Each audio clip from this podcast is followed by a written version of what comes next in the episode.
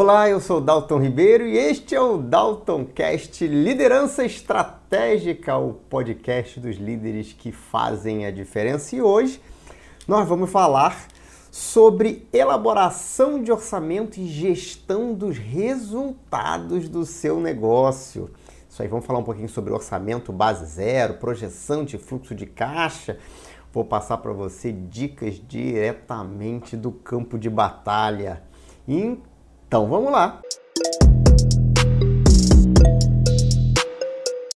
Muito bem, só para te introduzir esse assunto, esse, esse tópico é um tópico que eu conheço há muito tempo, talvez seja na área de gestão, um dos tópicos que eu mais domino, até por conta do tempo, né? Então, meu primeiro contato com o orçamento foi em dois mil e dois, quando eu assumi responsabilidade pela área de, uma das áreas de pricing, é, lá na Aliança, navegação.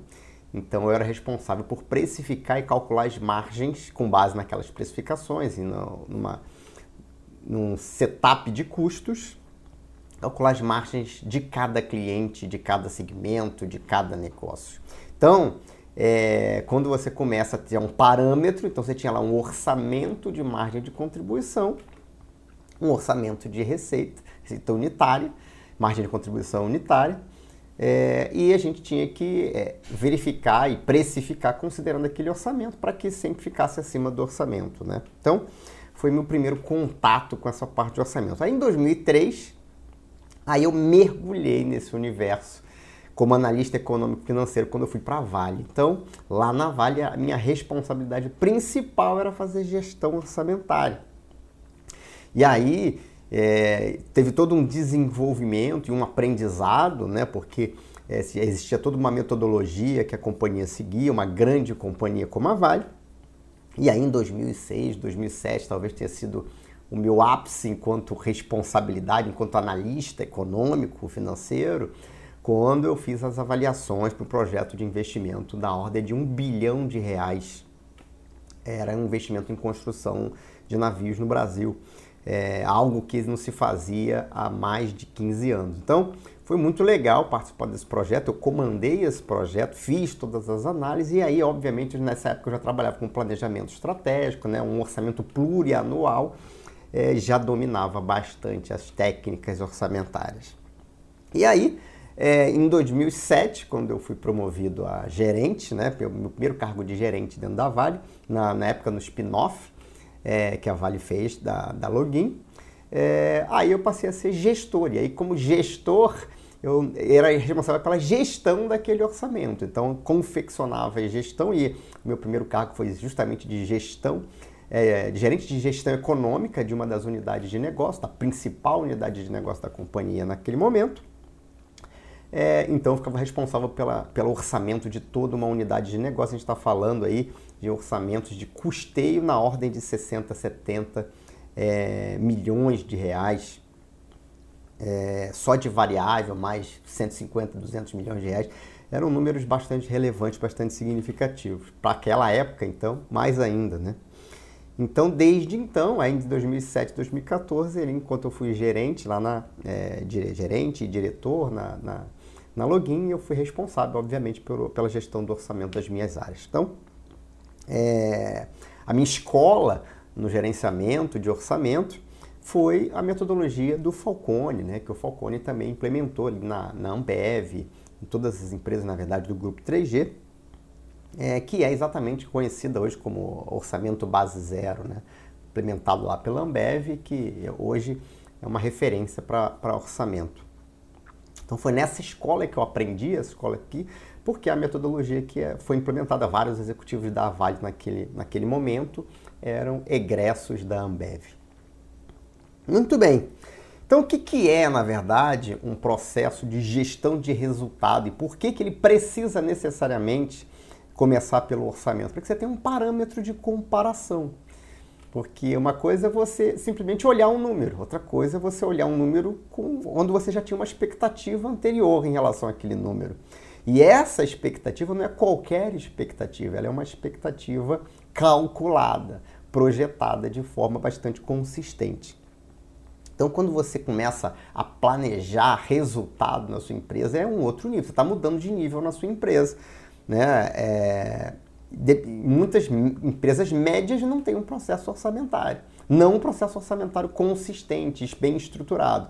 Mas, obviamente que algumas têm alguma coisa de orçamento, é, planejam algumas coisas, mas um processo todo estruturado, onde você consegue sair com a projeção do seu D R E para o ano seguinte, é, realmente, infelizmente, hoje não são todas as empresas é, que conseguem realizar. Então é por isso que nesse episódio você vai entender um pouquinho como é que você pode implementar esse processo na sua empresa. E aí a gente está falando de ter um D R E completo, né? Então receitas, custos, despesas, investimentos, você conseguir projetar isso mês a mês é, ao longo dos próximos doze meses. Você não precisa necessariamente é, realizar esse processo de janeiro a dezembro. Nesse momento que eu estou gravando esse episódio, estamos em julho.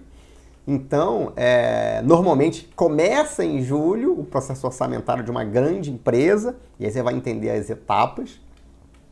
Tá, mas começa em julho para o ano seguinte? É, começa em julho para o ano seguinte.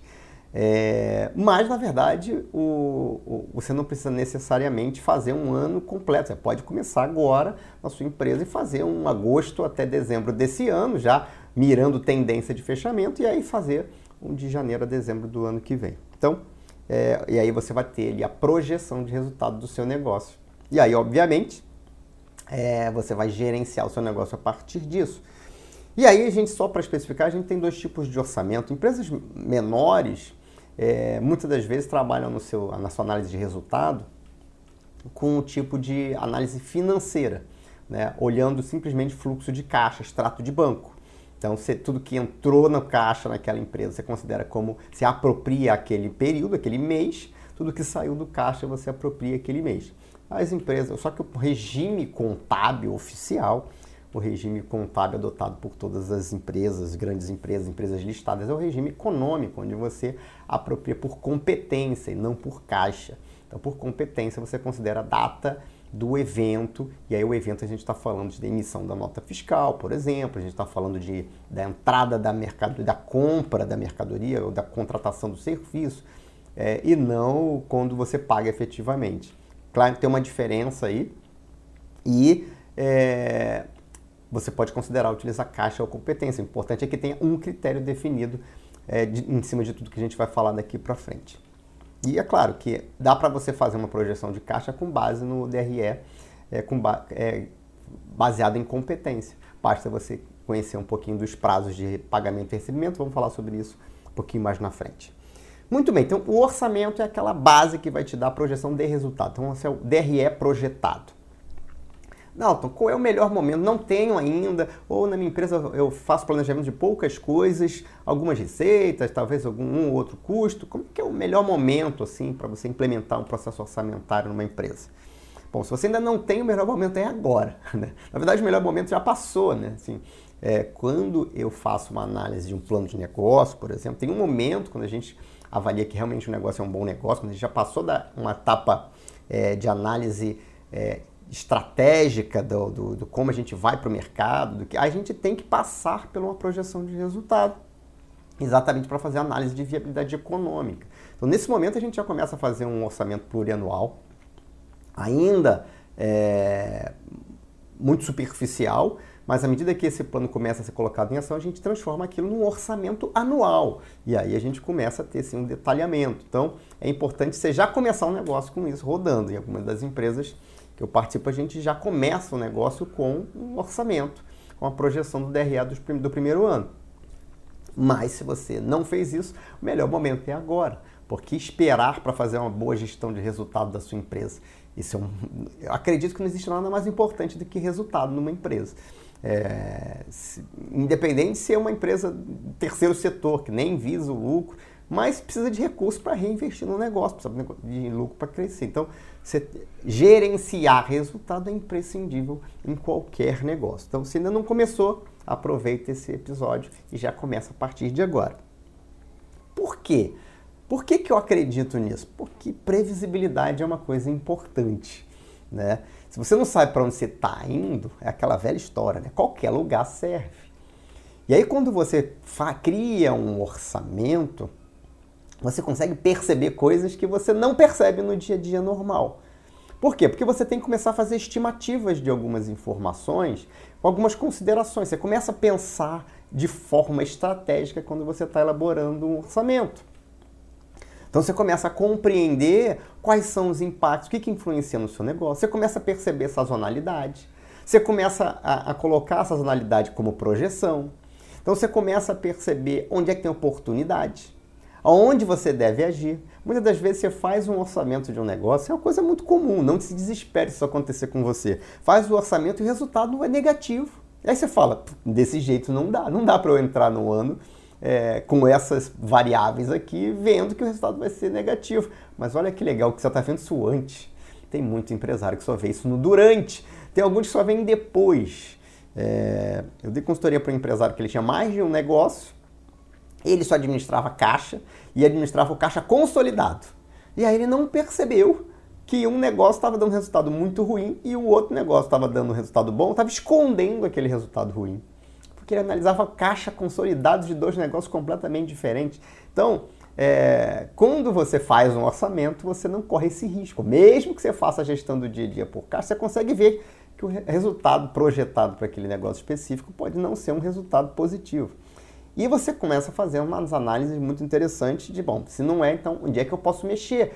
E aí agora você tem um mapa mostrando ali é, onde é que você precisa agir. Eu vou aumentar a receita, eu vou reduzir custo variável, eu vou reduzir custo fixo, vou desinvestir. Então você começa a ver as oportunidades aparecerem ali nas, diante dos seus olhos, magicamente. Muito bem.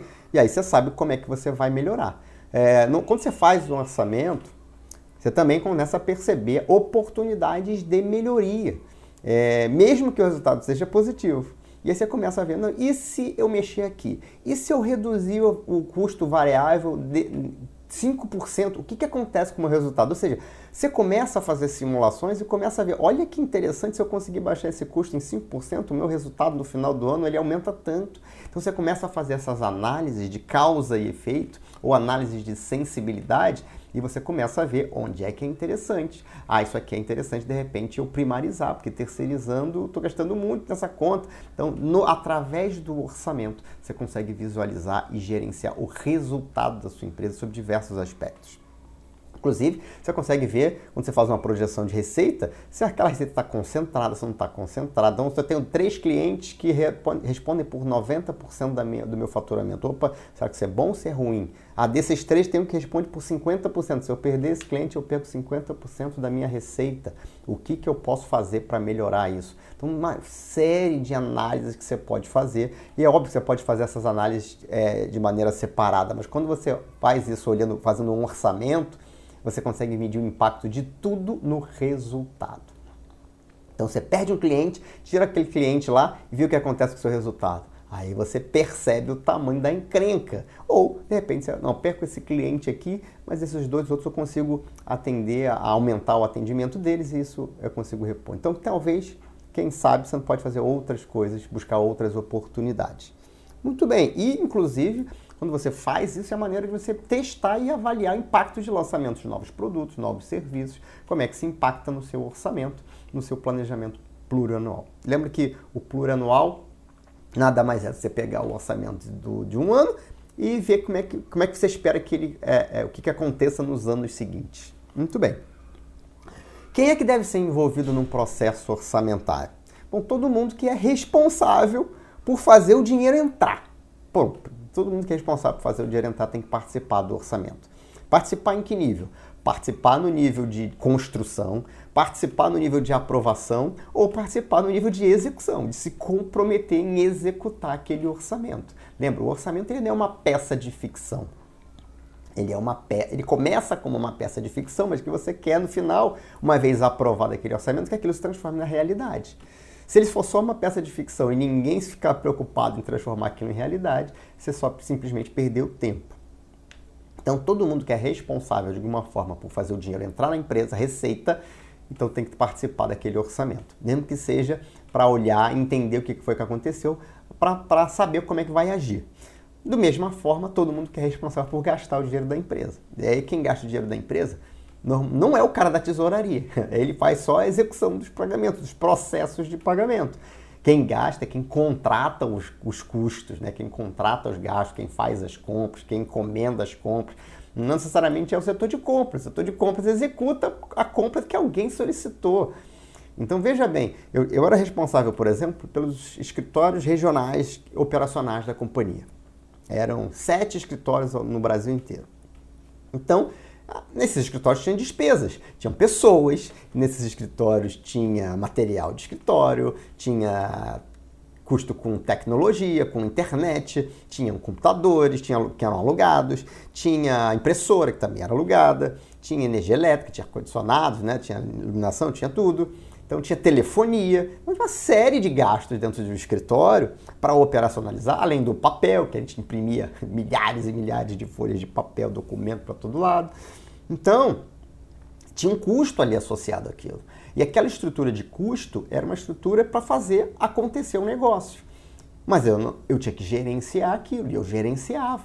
É, inclusive, o pessoal dizia que eu era bastante rígido com o orçamento. Tem várias histórias que eu ouço, o pessoal me bagunça até hoje, pessoas que eu encontro, que eram membros da minha equipe, dizem até hoje que eu reclamava do gasto com copo plástico. E aí, reclamava mesmo, com certeza. E quando você começa a analisar, fazer uma análise orçamentária, você começa a buscar oportunidade de redução.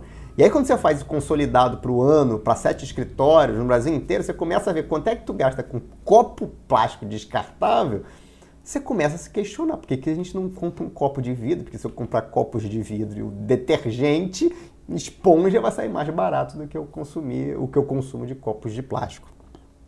Isso, essas análises a gente vê quando a gente está fazendo um orçamento. Então é por isso que é, as pessoas têm que ser envolvidas, porque quem gasta? É o carinha lá na ponta, você acha que ele sabe quantos copos plásticos ele gasta? Não, mas o gerente dele tem que saber. O supervisor regional lá tem que saber. Quando eu trabalhava o orçamento, eu mostrava, ó, tá aqui, ó. Agora ele sabe quanto é que ele vai gastar de insumo, de material de limpeza, de itens descartáveis, ou seja, não vai gastar mais itens descartáveis. Então, todo mundo que está envolvido, de alguma forma, tem que participar. Obviamente, com, com atribuições diferentes. Tem pessoas que vão construir o orçamento, fazer, botar, planilhar, fazer os cálculos. Dalton, isso é Excel que a gente usa? É, começa sempre no Excel. A melhor ferramenta de controle que existe, é, independente do R P que você tenha. Nada vai superar o Excel. Eu vi isso é, das empresas que produzem os melhores R Ps, maiores R Ps do mercado. Está falando... É, de Oracle, estou falando de S A P, estou falando de referências globais. Por quê? Porque tudo começou no Excel e no final, e às vezes tudo termina no Excel também. Muita gente implementa E R Ps, exporta tudo para o Excel e trabalha no Excel. Muito bem, então vai ter gente que vai estruturar isso, vai ter gente que vai analisar, vai ter gente que vai só aprovar e vai ter gente que vai executar. Então todo mundo que é responsável pelo controle vai participar desse processo. Muito bem, entendido isso, vamos para a parte prática desse negócio. Afinal de contas, você quer saber como é que vai implementar. Como é que começa, Dalton? Muito bem. Você começa definindo alguns parâmetros macroeconômicos, alguns é, que a gente chama de key figures, né? Números principais. O que, que vai nortear aquele processo orçamentário? Você precisa definir isso. Então, por exemplo, você precisa definir é, se, como é que você vai elaborar o orçamento de custeio, por exemplo. Bom, é, como é que você vai... O que você vai considerar de reajuste para os próximos doze meses? É um parâmetro macroeconômico. Não, eu vou considerar projeção de inflação do relatório Focus, que é um relatório lá é, produzido pelo Banco Central. Tem vários agentes lá que fazem suas estimativas, o Banco Central construindo aquilo tudo e sai lá o relatório Focus. Ah, vou considerar a projeção de inflação do relatório Focus. O que você vai considerar de crescimento? É, da sua quantidade de clientes, do seu faturamento. Ah, vou considerar P I B, projeção do P I B para daqui a os próximos meses, para o próximo ano.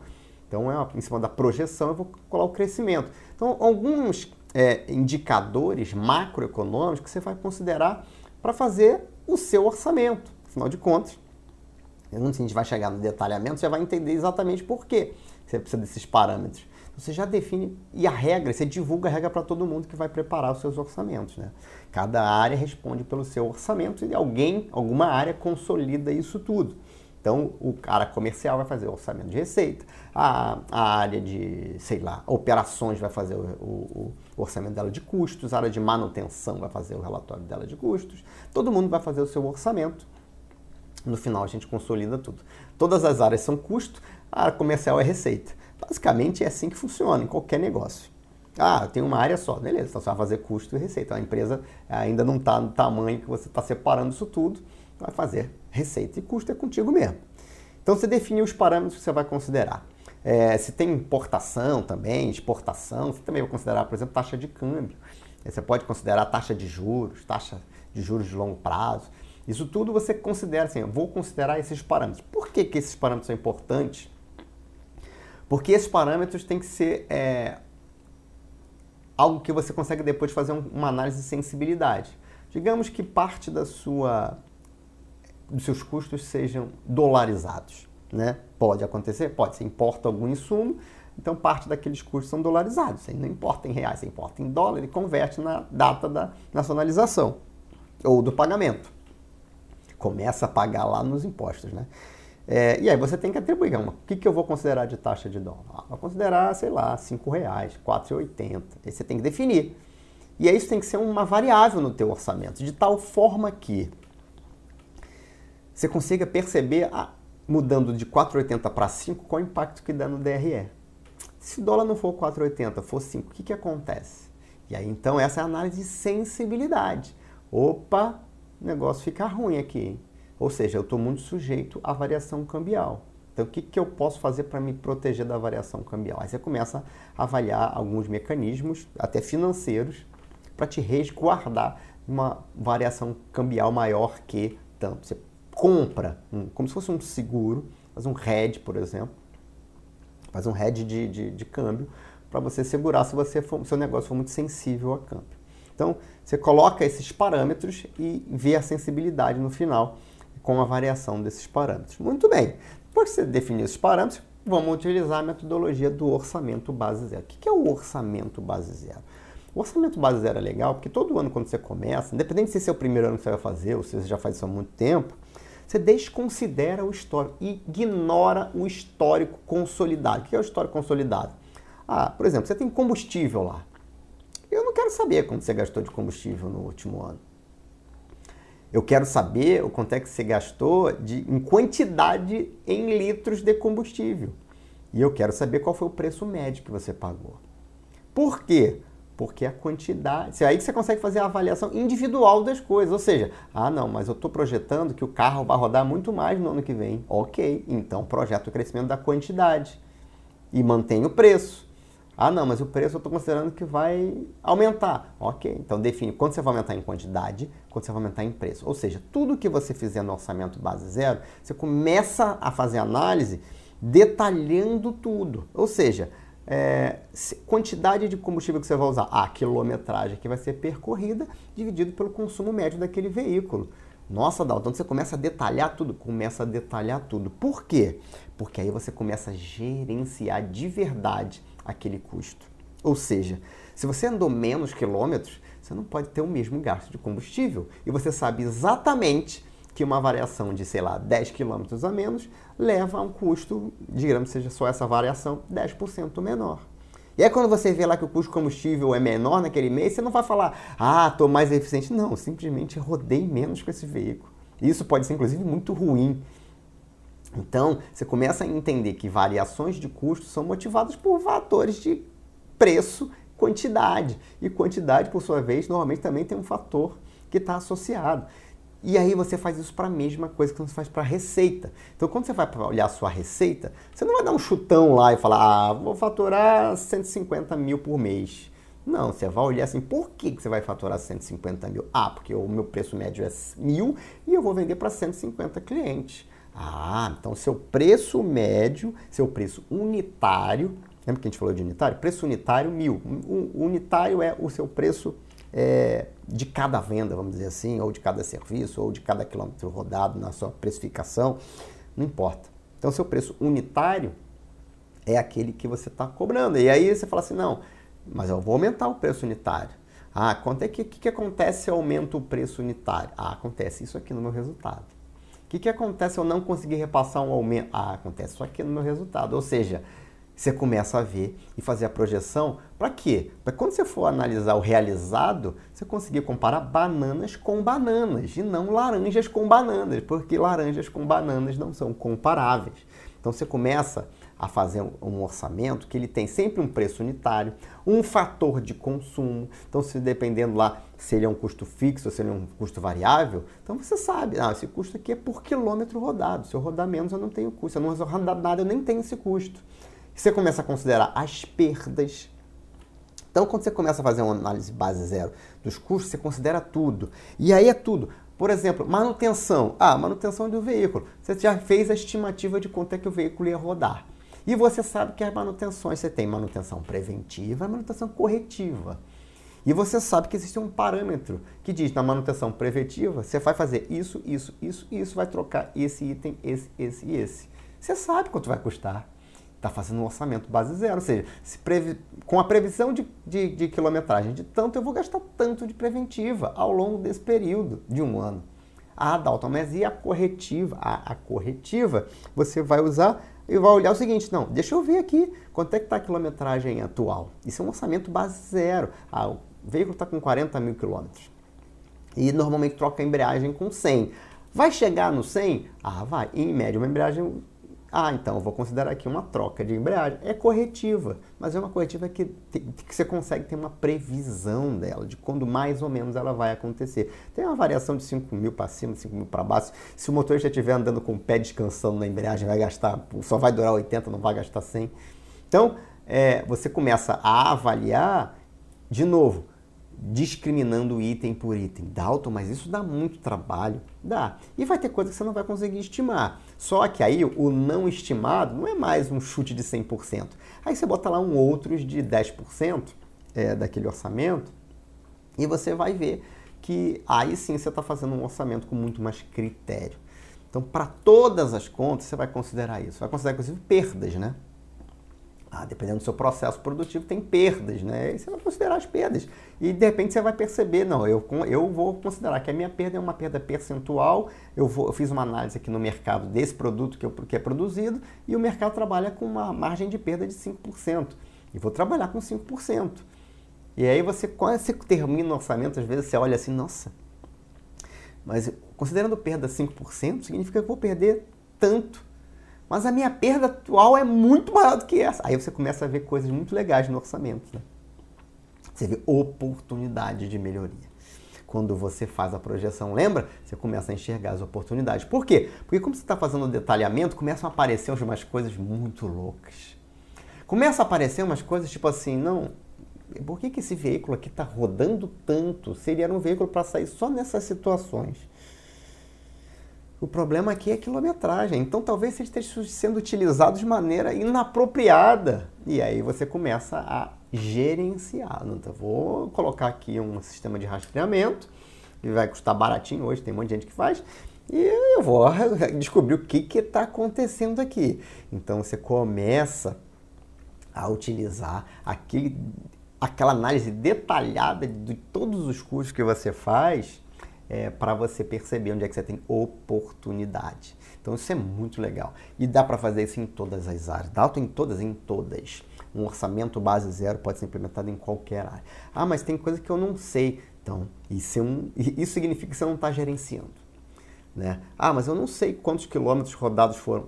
Isso é um... Bom, você não sabia, mas agora você vai começar a saber. Você vai fazer uma análise. O que, que esse veículo faz? Para onde é que ele vai? Semanalmente, em média ele faz o quê? E aí você começa a detalhar isso. Mesma coisa você faz com orçamentos de pessoal. Quanto que é salário, quanto é que é imposto, quanto é que é benefício. O que acontece se eu botar mais duas pessoas? O que acontece se eu aumentar o salário tanto? Você começa a ver maravilhosamente o que que é, qual é o impacto que dá no resultado você tomar algumas decisões. E às vezes é muito legal você perceber isso, porque eu, eu tive uma situação que estava fazendo uma análise de resultado. Não era nem um orçamento, era uma análise do resultado, mas eu fiz o detalhamento do, de, de margem. E aí, uma das preocupações do empresário era com o custo do pessoal. E ele era, não, não vamos colocar mais uma pessoa, porque pessoal é custo e não pode aumentar custo. E aí, quando ele viu, fez uma, a gente fez uma, mostrei para ele a análise, ele falou assim, cara, pessoal, para esse produto aqui que você produz, ele é dez por cento de todos os custos variáveis. Se você botar mais uma pessoa, você vai produzir muito mais, e o impacto no custo vai ser marginal. E aí você está deixando de, de, de fazer isso porque você está olhando só o custo e não está vendo o resultado de maneira geral. Então, quando você não analisa resultado, você toma muitas decisões erradas. Ou perdendo dinheiro ou deixando dinheiro na mesa. Porque para mim é perda do mesmo jeito, né? Quando você tem a oportunidade de ganhar mais e não ganha, é o famoso deixar dinheiro na mesa. Então, está deixando dinheiro na mesa. Então, quando você está fazendo esse orçamento de custo base zero, vai a, vão acender algumas luzes amarelas para mostrar o que, que você deveria estar tá controlando e não está, de fato, controlando. Então, e para a receita? Para a receita é a mesma coisa. Você vai olhar para o mercado, aí você vai ver aqui o percentual do mercado que você tem, qual o potencial. Isso tudo vem lá da tua estratégia, né? Isso tudo vem lá do seu planejamento estratégico. Lembra o planejamento estratégico que a gente fala tanto aqui? Então, isso vem lá do planejamento estratégico. E aí você começa a analisar, não, beleza, o mercado é desse tamanho, vamos, vamos projetar aqui para o ano que vem. Quantos clientes eu vou atender? Uma vez eu estava falando com uma microempresária, começando um negócio, começando já tinha uns dois anos, um negócio pequenininho ainda. E eu perguntei, quanto é que você vende? Ela falou assim, não, eu vendo cinquenta. E por que você não vende duzentos? Ah, ela, não, duzentos? Quatro vezes mais? Eu falei, é, quatro vezes mais. Não, assim, não tem cliente. Como não tem cliente? A cidade tinha vinte e seis mil habitantes. Não tem cliente para vender duzentos em vez de vender cinquenta? Aí quando ela começa a comparar o tamanho da cidade com o, com que, o produto que era, com a frequência que as pessoas compravam, ué, nossa, mas não é que dá mesmo. Então cinquenta para duzentos parecia muito. Mas, e é muito, né? Um crescimento de quatro vezes. Mas é totalmente possível. Por que não? E buscar os, os duzentos clientes. Então, você vai estimar a quantidade de clientes, você vai estimar a frequência de compra, que esse cliente compra toda semana, esse cliente compra uma vez por mês, esse cliente compra uma vez e não compra nunca mais. Então, você, e você vai definir preço médio. Com base nessas três coisas, você vai saber quanto é que é a receita do seu negócio. Se você souber o produto, você pode até detalhar produto por produto que os clientes vão comprar, é a sua expectativa. Então, você, aí você detalha a sua receita. E, de novo, você começa a ter um poder de análise posterior muito grande, porque, é, primeiro, você pode fazer simulações. Então, ainda no, no momento do orçamento, você pode fazer simulações e perceber que se você mexer no mix de produtos ou serviços, o resultado melhora. Então, você começa a ver isso na parte de planejamento. E aí você vai buscar que a execução seja muito mais próxima daquilo que você previu. E às vezes tem que fazer alguns ajustes na, na estratégia de marketing, de, de, nas campanhas de publicidade. Tudo isso vai ser impactado pelo seu orçamento, porque agora você vai saber exatamente o que você quer vender, para quem você quer vender, em que momento você vai vender o quê. Então, você vai fazendo toda uma análise. E o mais importante na receita é você conseguir, depois da receita, chegar na margem, porque você já fez seu orçamento de custo.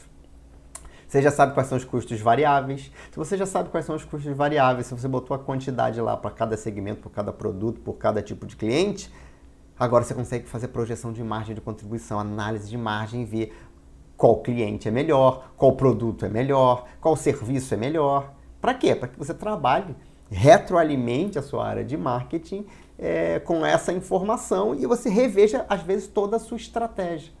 Olha quanta coisa você pode fazer quando você tem um processo bem estruturado de orçamento. De repente você está com a estratégia de marketing errada, está promovendo um produto que dá margem pequena, eventualmente até margem negativa. Eu lembro que passei por isso. Quando eu fiz o meu orçamento, o meu orçamento do primeiro ano lá é, na Vale, eu entrei em dois mil e três, então foi o orçamento de dois mil e quatro.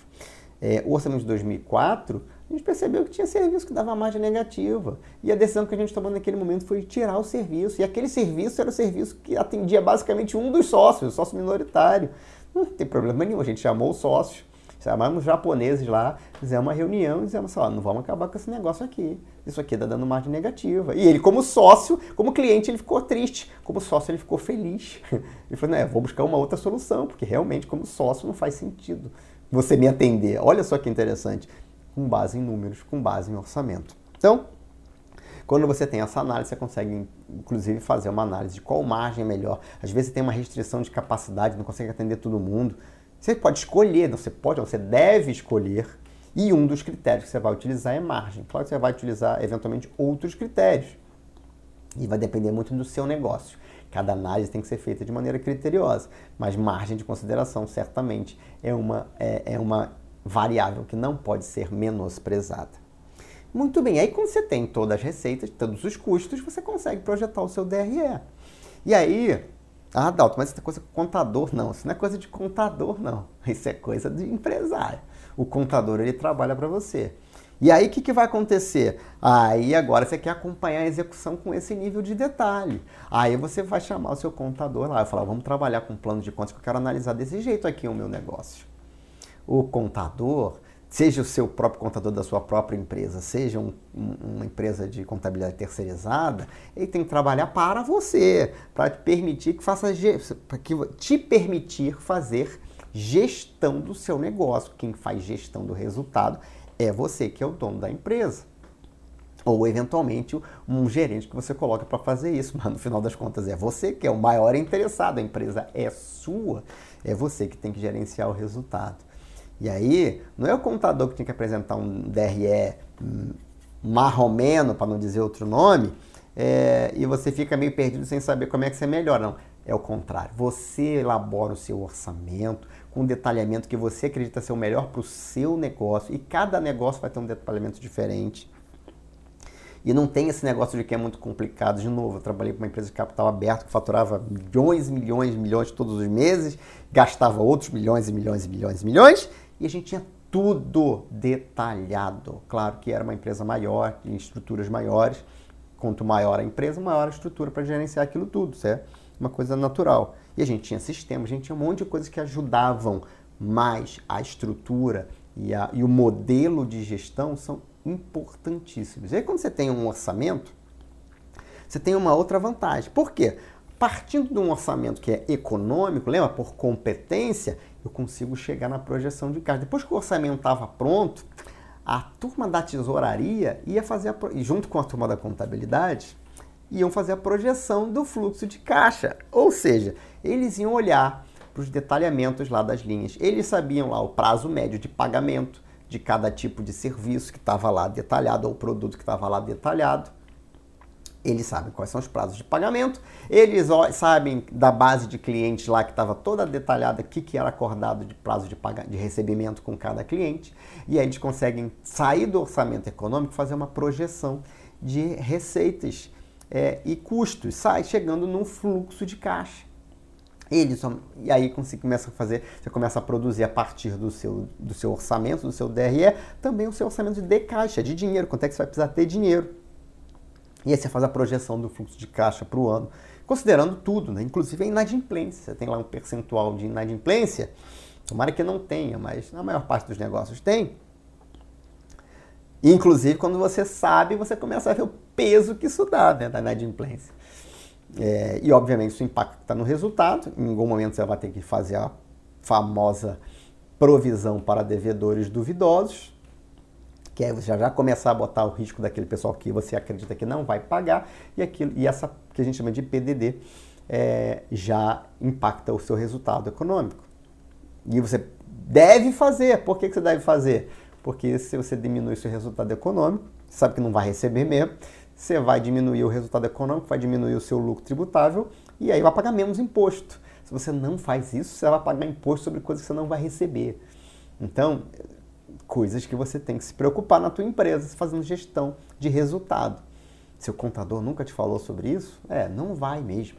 É, se você não for atrás disso, ele não vai te falar. Tomara que você tenha um bom contador que esteja fazendo tudo isso direitinho para você. Mas se você não tiver, eu costumo dizer que a responsabilidade pelo prestador de serviço contratado é de quem contrata. Se não te atende, vai lá e conversa com ele. Se não resolver, troca de prestador de serviço. Falei isso hoje para uma empresa, falei isso hoje, falei isso na semana passada para um, para um, para um, para um empresário. Então, É, é importante que você seja o gestor do resultado da sua empresa. Então, tem agora o seu fluxo de caixa projetado. Inclusive, você consegue entender se em algum momento vai faltar caixa. Olha só, você está olhando para o ano que vem e vendo, olha, o caixa vai baixar significativamente no mês de março. Uma sazonalidade qualquer. Só que você está identificando agora. O que, que você faz? Já começa a montar uma reserva de caixa agora, para entrar no ano que vem com caixa mais parrudo, e aí eu reduzo o risco de falta de caixa no mês de março. Ao invés de eu pegar o dinheiro e fazer qualquer outra coisa, olhando para o pro fluxo de caixa projetado, eu consigo antecipar as minhas necessidades de caixa. Ou ao contrário, estou vendo aqui que o caixa vai subir o ano que vem todinho, então eu posso pegar parte desse caixa aqui e começar a direcionar para o investimento, porque agora eu tenho previsibilidade. Ah, Dalton, mas se alguma coisa der errado, aí você vai para o seu orçamento, revisa o seu orçamento, muda os parâmetros, muda as variáveis e você consegue ver o impacto todo para frente. Isso é muito legal. Você consegue ver, você consegue ter muito mais capacidade de agir quando você está, de fato, gerenciando o resultado da sua empresa. Então, é, olhando para a projeção de fluxo de caixa, você consegue... Então, entendendo se vai precisar de caixa ou não, até definir como esse caixa vai entrar. Ah, vai ser via aumento de capital social, os sócios vão aportar é, capital, nós vamos aumentar o capital social da empresa. Ou não, nós vamos trazer um novo investidor, vamos trazer um novo, vamos buscar um investidor, porque a gente vai precisar de caixa para os projetos, para os resultados, para a gente crescer, porque a gente vai crescer o ano que vem. E, inclusive, isso é uma coisa que alguns empresários não percebem, principalmente aqueles que não têm uma gestão muito próxima do negócio. É, muitas das vezes as empresas precisam de capital para crescer. Se o seu prazo médio de pagamento, por exemplo, é maior do que o seu prazo médio de recebimento, isso é bom. Você vai receber sempre antes de pagar. Mas se o seu prazo médio de recebimento for muito alto, se você dá muito crédito e o seu prazo de pagamento é mais apertado, cuidado, porque quanto mais você cresce, maior é a sua necessidade de caixa. E tem empresa que quebra porque não enxerga isso. Tá vendendo mais, tá vendendo mais, tá vendendo mais e tá faltando dinheiro. Ela acha que tem que vender mais e continua faltando dinheiro. Ela acha que tá... E ela vai vender, daqui a pouco ela começa a entrar numa dívida cara de capital de curto prazo, de capital de giro, cheque especial. É... Até porque às vezes os empresários não vão buscar as linhas de crédito mais adequadas, né? Falta de conhecimento. Então, a empresa cresce, cresce, cresce e quebra. Por quê? Porque não foi percebida na projeção de fluxo de caixa que é, a empresa necessitava de caixa para crescer. Quando você faz essa projeção com base no seu orçamento, você consegue enxergar isso claramente e consegue ver, inclusive, no, ah, comecei a crescer mais do que eu imaginei. É, que, se esse crescimento continuar, o que, que vai acontecer com o meu caixa? Você vai lá no seu orçamento, faz uma análise disso e consegue perceber onde é que você vai precisar. E, de novo, se eu já sei que eu vou precisar de capital em determinado momento, eu consigo negociar com taxas melhores, eu consigo buscar um financiamento, né? Outra forma de conseguir o capital é atrás de banco, financiamento. Não vou me financiar aqui com o banco, mas aí eu vou fazer um financiamento mais estruturado, vou saber que eu vou precisar agora, vou pegar agora, ou vou pegar lá em março, eu já negociei aqui agora. Quando não é emergencial, é sempre melhor de negociar. Vou aproveitar a taxa agora ou não? Ah, minha expectativa é de redução da taxa de juros, vou deixar para tomar esses juros mais na frente, mas não posso esperar muito. Então, o tipo de financiamento que eu vou pegar vai ser esse. Vou analisar quais são as minhas opções, quais são as minhas ferramentas financeiras. Muito bem. Tudo isso de forma planejada, organizada e não quando alguém gritar para você, acabou o dinheiro. É, aí já é tarde demais. Aí você vai pegar o primeiro que der, porque vai ter até o estresse vai impactar diretamente na sua capacidade de tomada de decisão. E provavelmente você não vai tomar a melhor decisão. Muito bem, ficou pronto, ficou lindão o orçamento. E aí, aí você vai gerenciar o resultado da sua empresa agora, comparando sempre o orçado contra o realizado. Mês a mês, eventualmente semana a semana, você começa a ver, opa, tendências do mês. Opa, a tendência do mês é que eu venda mais. Opa, se eu vou vender mais, eu vou ter mais custo variável. E eu tenho que me preparar. Tenho caixa, não tenho caixa? E você começa a fazer um acompanhamento efetivo do resultado da sua empresa. Você começa a criar os seus indicadores é, econômicos, né? Ou seja, ah, É, é, receita unitária, margem unitária, e você começa a tomar decisão com base nisso. Não, dou desconto ou não dou desconto? Se eu der desconto, isso tem impacto na margem, e isso vai ficar acima ou abaixo da margem projetada. O que, que acontece se eu começar a baixar a margem e a margem realizada for menor do que a margem projetada no meu orçamento? Vai lá no orçamento e troca a margem orçada lá e vê qual é o impacto que isso dá no resultado. E aí você começa a fazer gestão com foco no resultado final. O negócio todo muda de figura, porque as pessoas começam a ganhar ferramentas para avaliar o impacto daquelas decisões no resultado final. sem necessariamente esperar para ele acontecer, né? Você não vai mais esperar para acontecer. E se eu der esse descontinho aqui, o que que acontece? Olha aqui o que que acontece. E aí o dono da empresa ele fala assim, então, não está autorizado esse desconto não, porque esse desconto aqui vai... Mas eu vou perder o cliente. Deixa eu ver aqui. É, é melhor perder o cliente do que a gente começar a vender por esse preço, porque a margem pode ficar negativa. E aí, quando a margem fica negativa, certamente é melhor não vender. Então, você começa a avaliar isso e tomar decisões melhores todo dia. Outra coisa legal de você ter esse comparativo é que para cada gestor que participou do processo orçamentário, eles agora têm ali um limite. E eu costumo dizer que isso é um limite, né? Orçamento não é autorização para gastar. Orçamento é um parâmetro que você deve considerar como seu limite para você gerenciar. Claro que custo, quanto menor, melhor. E aí quando você começa a dar responsabilidade para as pessoas pelos gastos e a cobrar, ele fala assim, olha, o orçamento era de cinquenta mil, você gastou cinquenta e três mil. O que que aconteceu? E aí o gestor daquela área que fez o seu orçamento vai comparar linha a linha lá para ver o que que passou, o que que estourou o orçamento. Provavelmente teve coisa que ficou abaixo, teve coisa que ficou acima. Ele vai agir nas coisas que ficaram acima e vai considerar... O que? Ele vai desdobrar em fator preço, fator consumo e ele vai saber exatamente o que aconteceu. E às vezes você estourou o orçamento de cinquenta para cinquenta e três e tem uma explicação totalmente razoável para aquilo. Por exemplo, não, eu gastei cinquenta e três porque isso aqui é um custo variável e a gente aumentou as nossas vendas em dez por cento. Na verdade, estou sendo eficiente. Porque se eu fosse é, seguir aqui a nossa linha, eu ia passar de cinquenta para cinquenta e cinco. Eu passei de cinquenta para cinquenta e três. Então, não estou gastando mais do que o orçamento, estou gastando menos. Eu estou sendo eficiente em relação ao orçamento. Pronto, está explicado, bonitinho. Está todo mundo feliz e sabe que aquele negócio está gerenciado. É, se não fosse assim, você ia falar ah, cinquenta para cinquenta e três. E aí você não tem o detalhamento, você não consegue falar nada. Você vai ficar tomando bronca à toa, né? É, ou vai ficar dando bronca na pessoa e a pessoa está sendo eficiente. As pessoas passam a conhecer os números do seu negócio, cada um da, pela sua, da, dos números da sua área, e começa a ter uma coisa muito bacana, que você começa a comparar, é, inclusive, gastos em, em unidades diferentes. É, você tem resultados na área de gestão que são muito bacanas. É, uma outra coisa importante, você começa a gerenciar o seu orçamento, é que você começa a olhar tudo no detalhe, né? É tudo no detalhe. Não tem mais esse negócio que eu acho que... Provavelmente, não, provavelmente não, mostra em números. E dá para fazer umas análises muito bacanas. É, eu fiz muito isso. Dá para você saber é, exatamente o impacto que... Ah, o aumento... Do, foi o aumento do preço do combustível. Tá bom, mas o aumento do preço do combustível responde por um aumento de X. E o seu aumento foi três X. E os outros dois X, ô bonitão? Ah, os outros dois X foi o consumo que aumentou, o consumo por quilômetro que aumentou. E por que que aumentou? Ah, então vamos embora. É treinamento de motorista que a gente tem que fazer para melhorar o consumo. Olha como você começa a ter uma capacidade de ação para agir no que é certo, para agir no que vai te dar resultado. Então, é, a gestão orçamentária é exatamente isso. É, você vai olhar se está coerente, se não está coerente, você vai acompanhar e tudo que eu falei para custo vale para receita. No dia a dia ali. Ah, faturamento foi acima do orçado. Maravilhoso. Parabéns para a comercial. Aí quando você vai olhar lá. Não, mas peraí, peraí, peraí, peraí. Faturamento foi maior, mas a margem ficou abaixo. Ah, o faturamento foi acima do, do orçado. A margem ficou abaixo do orçado. Vendeu errado.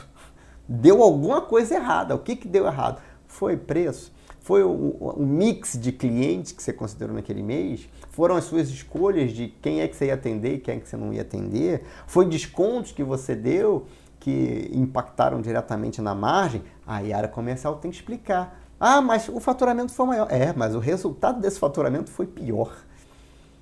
E aí foi pior por quê? Ah, pode ter sido a variação do custo. Opa, vamos olhar o custo. O, faturamento, o preço médio foi legal, mas o custo furou. Foi, o custo unitário ficou acima do que estava planejado. Então vamos lá ver o custo que aconteceu. E até para a gente ver se isso vai continuar acontecendo. Porque se for, é melhor eu parar de vender. Se o custo unitário variável subiu é, e é gerando uma margem que vai depreciar para aquele produto, para aquele cliente, para agora. Não vou esperar até acabar o ano para descobrir que eu passei o ano todo tomando prejuízo. Então você começa a ter uma análise muito mais criteriosa. E aí, uma vez identificando cada problema, é, cada problema que você identifica, você tem uma, um, um plano de ação para fazer, né? Bom, identifiquei um problema aqui, é, por exemplo, é consumo. O motorista, o consumo dos veículos está acima do... O que, que eu vou fazer? O consumo está acima, o que, que eu faço? Ah, vou dar um treinamento, vou fazer uma análise, vou começar a fazer análise de causas do porquê que o consumo subiu, para descobrir se o problema realmente é o motorista, se mudou a rota, se mudou, o peso aumentou, foi transportado. Faço uma análise de causas, o famoso diagrama de Ishikawa é uma das ferramentas que você pode utilizar, ou fazer uma análise dos cinco porquês, ou fazer um cinco... E aí para você resultar num cinco W dois H, ou fazer um plano de ação é... para poder corrigir aquilo. Identificar é só o começo. O importante é você ser efetivo na correção daquele problema. Então, veja, é um ferramental de gestão que, é, que leva a gestão para um outro nível. E quando leva a gestão para um outro nível, você está profissionalizando o seu negócio, você está cuidando do resultado, você está consolidando e garantindo as bases para você crescer de forma sustentável. Por isso que eu falo é, na tríade do crescimento empresarial. E a gestão empresarial é um dos pilares, é um dos três fatores-chave para você promover o crescimento sustentável da sua empresa. Porque não adianta, como eu falei aqui, crescer para cair ali na frente, quebrar ali na frente, porque você não tem gestão. Então, gestão é fundamental. E tudo isso que nós estamos falando aqui está diretamente ligado à gestão é, econômica do seu negócio. É só isso? Não, isso é uma parte do processo. Mas é uma das partes mais importantes. É, inclusive, todo esse trabalho, é, obviamente, se você é, precisa, se a sua empresa tem um tamanho já, é uma empresa média, tem um faturamento aí já acima é, de cinco milhões de reais por, me, de, por ano, ou até cinquenta milhões, entre cinco e cinquenta milhões, basicamente, eu acho que é isso, os critérios lá para uma empresa que é considerada tamanho médio, é... De repente, você vai precisar de ajuda para fazer tudo isso. Não tem problema, não. Depois eu digo lá, qualquer coisa você entra em contato com a gente, que a gente consegue fazer, é, te ajudar nesse processo. E é, uma outra coisa que é importante no, no orçamento, que é a questão do investimento. O, o investimento também tem que entrar, né, no orçamento. É, a gente falou de gestão de, de D R E, mas o investimento tá, não está no seu D R E, o seu investimento. Esse investimento, ele talvez esteja, se você esteja amortizando, ele já até esteja lá. Mas o, o, o investimento, você vai tomar decisão sobre investimento, você também vai tomar decisão sobre investimento olhando projeção de resultado.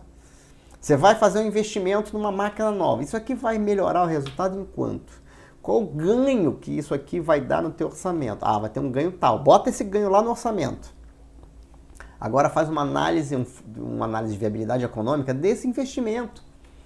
Quanto é que isso aqui de fato vai se transformar em resultado? Porque uma coisa é, eu vou produzir mais produto, legal. E quanto isso vai gerar de grana no final das contas? Ah não, produzir mais produtos, considerando que eu vou vender tudo que eu vou produzir, isso vai me dar um aumento de resultado de X. Ok, um aumento de resultado de X por ano paga o investimento? Traz um retorno positivo para o investimento? E não paga não, é, então não faz o investimento, não troca, não troca a máquina. Você tem que saber, vai trazer um retorno positivo? Em quanto tempo? Né? Qual é o critério? O que, que você aceita como critério para retorno do seu investimento? Eu lembro que eu assisti uma palestra uma vez, uma grande empresa, é, e a, é, uma das maiores do Brasil, e a, e a gestora estava na palestra e falou assim, não, a gente fez uma análise para investir num sistema, tecnologia, uma coisa maravilhosa para substituir as nossas planilhas, para gerenciar essa área aqui, É, só que a gente descobriu que o ganho de fato que a gente ia conseguir, é, o retorno era em três anos. E o nosso conselho de administração definiu que a gente só trabalha com investimento que retorna em até doze meses. Então não foi aprovado o investimento, por quê? Ia trazer melhoria? Ia, mas esse investimento ia ser pago em três anos. E a, o conselho estava priorizando os investimentos, né? Dinheiro tem, tem limite, então você tem que priorizar aquilo que vai te dar um retorno mais rápido. Até porque é uma empresa de capital aberto, né? As pessoas pensam só, vão pensando no próximo trimestre e na distribuição de ações no final do ano, de bônus e tudo mais. Então, a diretriz estava bem clara. Talvez se fosse uma empresa de dono, né? Não fosse uma empresa de capital aberto, é, negociada na bolsa, talvez o critério fosse diferente, porque talvez as pessoas estivessem enxergando num prazo maior. Mas é um critério. Então você tem que definir em quanto tempo você quer ter o retorno e por quê? Porque você pode é, é, direcionar aquilo para um projeto ou para outro projeto. Se você tem que fazer escolhas, é importante você saber é, taxa de retorno e V P L de cada investimento que você vai fazer. Não vou entrar nesse tema, a gente faça um outro um podcast para falar especificamente de análise de investimento. É um tema bacana também. É, mas é isso que você tem que fazer, é, saber que o investimento também participa dessa análise. Algumas considerações finais aqui.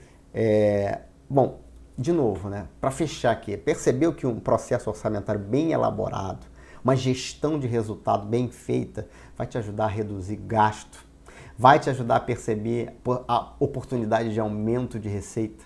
Por isso é importante você criar esse processo. E aí, algumas dicas. A elaboração é, orçamentária, depois que você implementa, ele passa a ser um processo anual. Eventualmente, você pode revisar se alguma coisa muito... É, é, alguma condição de mercado mudar repentinamente. Por exemplo, fiz um orçamento, aí veio uma pandemia. Puta, mudou tudo. Ninguém agora, dependendo do seu negócio, pode ser bom, pode ser ruim. Teve gente que vendeu muito mais na pandemia, tem gente que quase morreu. Então o que, que você faz? Opa, vou, pego o meu orçamento, coloco considerações do, do, da mudança do mercado e vejo o que acontece para frente. Teve gente que não fez isso na pandemia, não botou no papel o que, que ia acontecer para frente, não fez uma análise de cenários, porque existiam cenários, naquele momento era um momento de incerteza. Olha o que o orçamento pode te ajudar. Um momento de incerteza. E você podia falar assim, se ficar parado por três meses, o que, que acontece? Olha o resultado. E se eu deixar de vender durante seis meses, o que, que acontece? Olha o resultado. E se for... Olha o resultado. E aí você consegue tomar decisões. Não, vou manter isso aqui, isso aqui eu mando, isso aqui é melhor mandar embora logo, isso aqui... Ou não vou correr o risco. Vou correr o risco até aqui. E aí você tinha claramente, algumas empresárias tinham claramente, claramente um parâmetro. Até aqui eu aguento, a partir daqui eu desmobilizo isso aqui, é, a partir daqui eu mando todo mundo embora, a partir daqui eu vendo tudo, a partir daqui eu morri. Só que agora eu já sei isso antes. Então, quando chegar em cada marco, em cada ponto, eu sei o que eu vou fazer. Então, se um processo orçamentário bem estruturado te dá, de novo, muitas possibilidades, melhora muito a sua tomada de decisão. E sempre que o quadro mudar muito, o mercado mudar muito, você pode voltar para o orçamento, fazer um orçamento revisado. Revisão um, dois, três, não importa. Importa que você tenha gestão do seu negócio. Então, faz uma vez por ano e revisa sempre que for necessário. Gestão você vai fazer todo dia, né? O orçamento você faz uma vez por ano. É um processo que não faz num dia. Vai, vai gastar algum tempo, vai investir algum tempo seu e das pessoas que estão envolvidas. Mas claramente o resultado é positivo, porque você passa a ter um poder muito maior de tomada de decisão, você vai controlar muito melhor os seus custos, as pessoas vão se tornar responsáveis por redução de custo, por em, aumentar a receita, porque estava no orçamento. Então, é, com certeza vai te dar é, benefícios ao longo de todo o resto da existência da sua empresa. Outra coisa importante é, é pessoas, né? Como sempre, outro pilar da, do crescimento são as pessoas. E a sua liderança é, é onde começa a gestão de pessoas. Tenha pessoas competentes. Se você olhar para a tua empresa e falar assim, cara, não consigo implementar isso porque não tenho gente competente, isso é um sinal de que você precisa fazer alguma coisa com a tua equipe. Precisa ter pessoas competentes para elaborar, para gerenciar, para liderar. Não importa, as pessoas precisam ser competentes o suficiente para implementar um processo como esse. Se você não tem pessoas competentes o suficiente, faz a seguinte análise. Começa a fazer um orçamento seu, ainda, ainda incipiente, ainda não tão bem estruturado, e aí começa a falar assim, e se em vez de ter um cara que ganha mil e duzentos, eu tiver um cara que ganha dois mil e quinhentos ou quatro mil e quinhentos? E se em vez de tiver um cara que ganha três mil, eu tiver um cara de cinco, super competente, que tenha vários skills? Ah, eu vou impactar o meu orçamento de pessoal no ano de tanto, mas isso aqui, pro poder de gestão que eu vou ter, é muito melhor. Porque se eu não tiver, aí você vai assim, ah, eu contratei esse analista aqui muito melhor. Ele vai me custar, sei lá, vou chutar uns números aqui tô, totalmente sem fazer conta. Ele vai me custar cem mil por ano, mas eu tenho um orçamento de custo de cinco milhões. Será que se eu tiver um analista bom, eu não consigo esses cem mil reduzindo esses cinco milhões? E que se eu reduzir um por cento desses cinco milhões, eu já reduzi cinquenta mil. Opa, e se forem dois? Já pagou o analista. Ah, mas e se eu reduzir dez por cento? Oh, rapaz, é melhor ter uns dois ou três analistas desses para ver se eu reduzo dez ou vinte, trinta por cento do meu custeio. Essa é a análise que você tem que fazer. É, se você quer melhorar a sua empresa, você não pode ter gente incompetente. Se você quer crescer a sua empresa, você não pode ter gente incompetente. Contrate gente que vai te ajudar a crescer. Ou, outra, outra alternativa é, desenvolva as competências internamente. Ah, meu time não sabe fazer nada disso que você falou, Dalton. Como é que eu vou fazer esse negócio na minha empresa? Ah, me chama que eu resolvo essa parada. Me chama que eu te ajudo a desenvolver seu time. Eu passo é, o conhecimento que a gente tem, a gente passa o conhecimento que a gente tem, transfere esse conhecimento, faz um treinamento para essa pessoa, capacita, dá o suporte para essa pessoa. É, eu tenho uma empresa ótima para indicar, da qual eu sou sócio, chama-se Axius Consultoria. A gente faz isso, é uma das, das nossas é, principais atividades da Axius, até porque é um expertise, como eu falei, né? Tanto eu como o meu sócio, o Gino, a gente tem uma expertise de longa data, de mais, mais de vinte anos fazendo isso. Então, é, a gente sabe muito bem como é que faz. Então, é, precisa de uma... Ser dono de uma média empresa, na Axius, ela, o foco da Axius são médias empresas. Então, se você que está ouvindo aqui esse episódio tem uma média empresa e precisa implementar a gestão, entre em contato com a Axius. Ah, Dalton, ainda na minha empresa não é média ainda, então a empresa é pequena, será que eu posso contratar a Axius? Entre em contato comigo que a gente conversa sobre isso. É, e aí a gente consegue capacitar as pessoas para que as pessoas possam fazer. A gente capacita, acompanha o primeiro, daí para frente eles absorveram o conhecimento e conseguem tocar o barco. Então, se você é, precisar, é, conte com a Axius para te ajudar nesse projeto. Muito bem! E aí? Gostou desse episódio? Vai implementar, ou vai revisar, ou vai melhorar o seu processo orçamentário? Percebeu o ganho que isso pode gerar para a sua empresa? Percebeu o quanto isso é fundamental para garantir que você vai crescer de forma sustentável? Então vai lá e assume o controle sobre os resultados da sua empresa. Para de perder dinheiro, para de deixar dinheiro na mesa. E de novo, se você tiver alguma dúvida nesse processo, conte sempre comigo para te ajudar. Você pode entrar em contato comigo pelo e-mail contato arroba dalton ribeiro ponto com ponto br. Esse quem responde diretamente sou eu. Você pode entrar no LinkedIn e me mandar uma mensagem lá. É só procurar Dalton Ribeiro no LinkedIn. Ou você pode entrar no meu Instagram e mandar uma mensagem para mim. Ou até na minha bio do Instagram, tem lá o meu WhatsApp, você pode mandar uma mensagem. Meu Instagram, Dalton Ribeiro B R. Sou eu que você vai encontrar lá. Então, Dalton Ribeiro B R, entre em contato comigo lá no Instagram ou no Facebook, é o mesmo, é, Dalton Ribeiro B R também no Facebook. Ou você ainda pode entrar no site dalton ribeiro ponto com ponto br, lá também você consegue, o meu WhatsApp me manda uma mensagem. Se você curtiu esse episódio, não esqueça de avaliar, bota aí cinco estrelinhas, se você estiver ouvindo esse episódio no seu aplicativo de podcast favorito. Se, eu, se você estiver assistindo no YouTube, também não esqueça de curtir. Independente de onde você está ouvindo, ouvindo esse episódio, compartilhe esse episódio com outros empresários que possam também aproveitar esse conhecimento. Crescer acompanhado é melhor do que crescer sozinho. Muito obrigado pela sua audiência. Este foi mais um episódio do Dalton Cast, o podcast dos líderes que fazem a diferença. Um grande abraço e até o próximo episódio.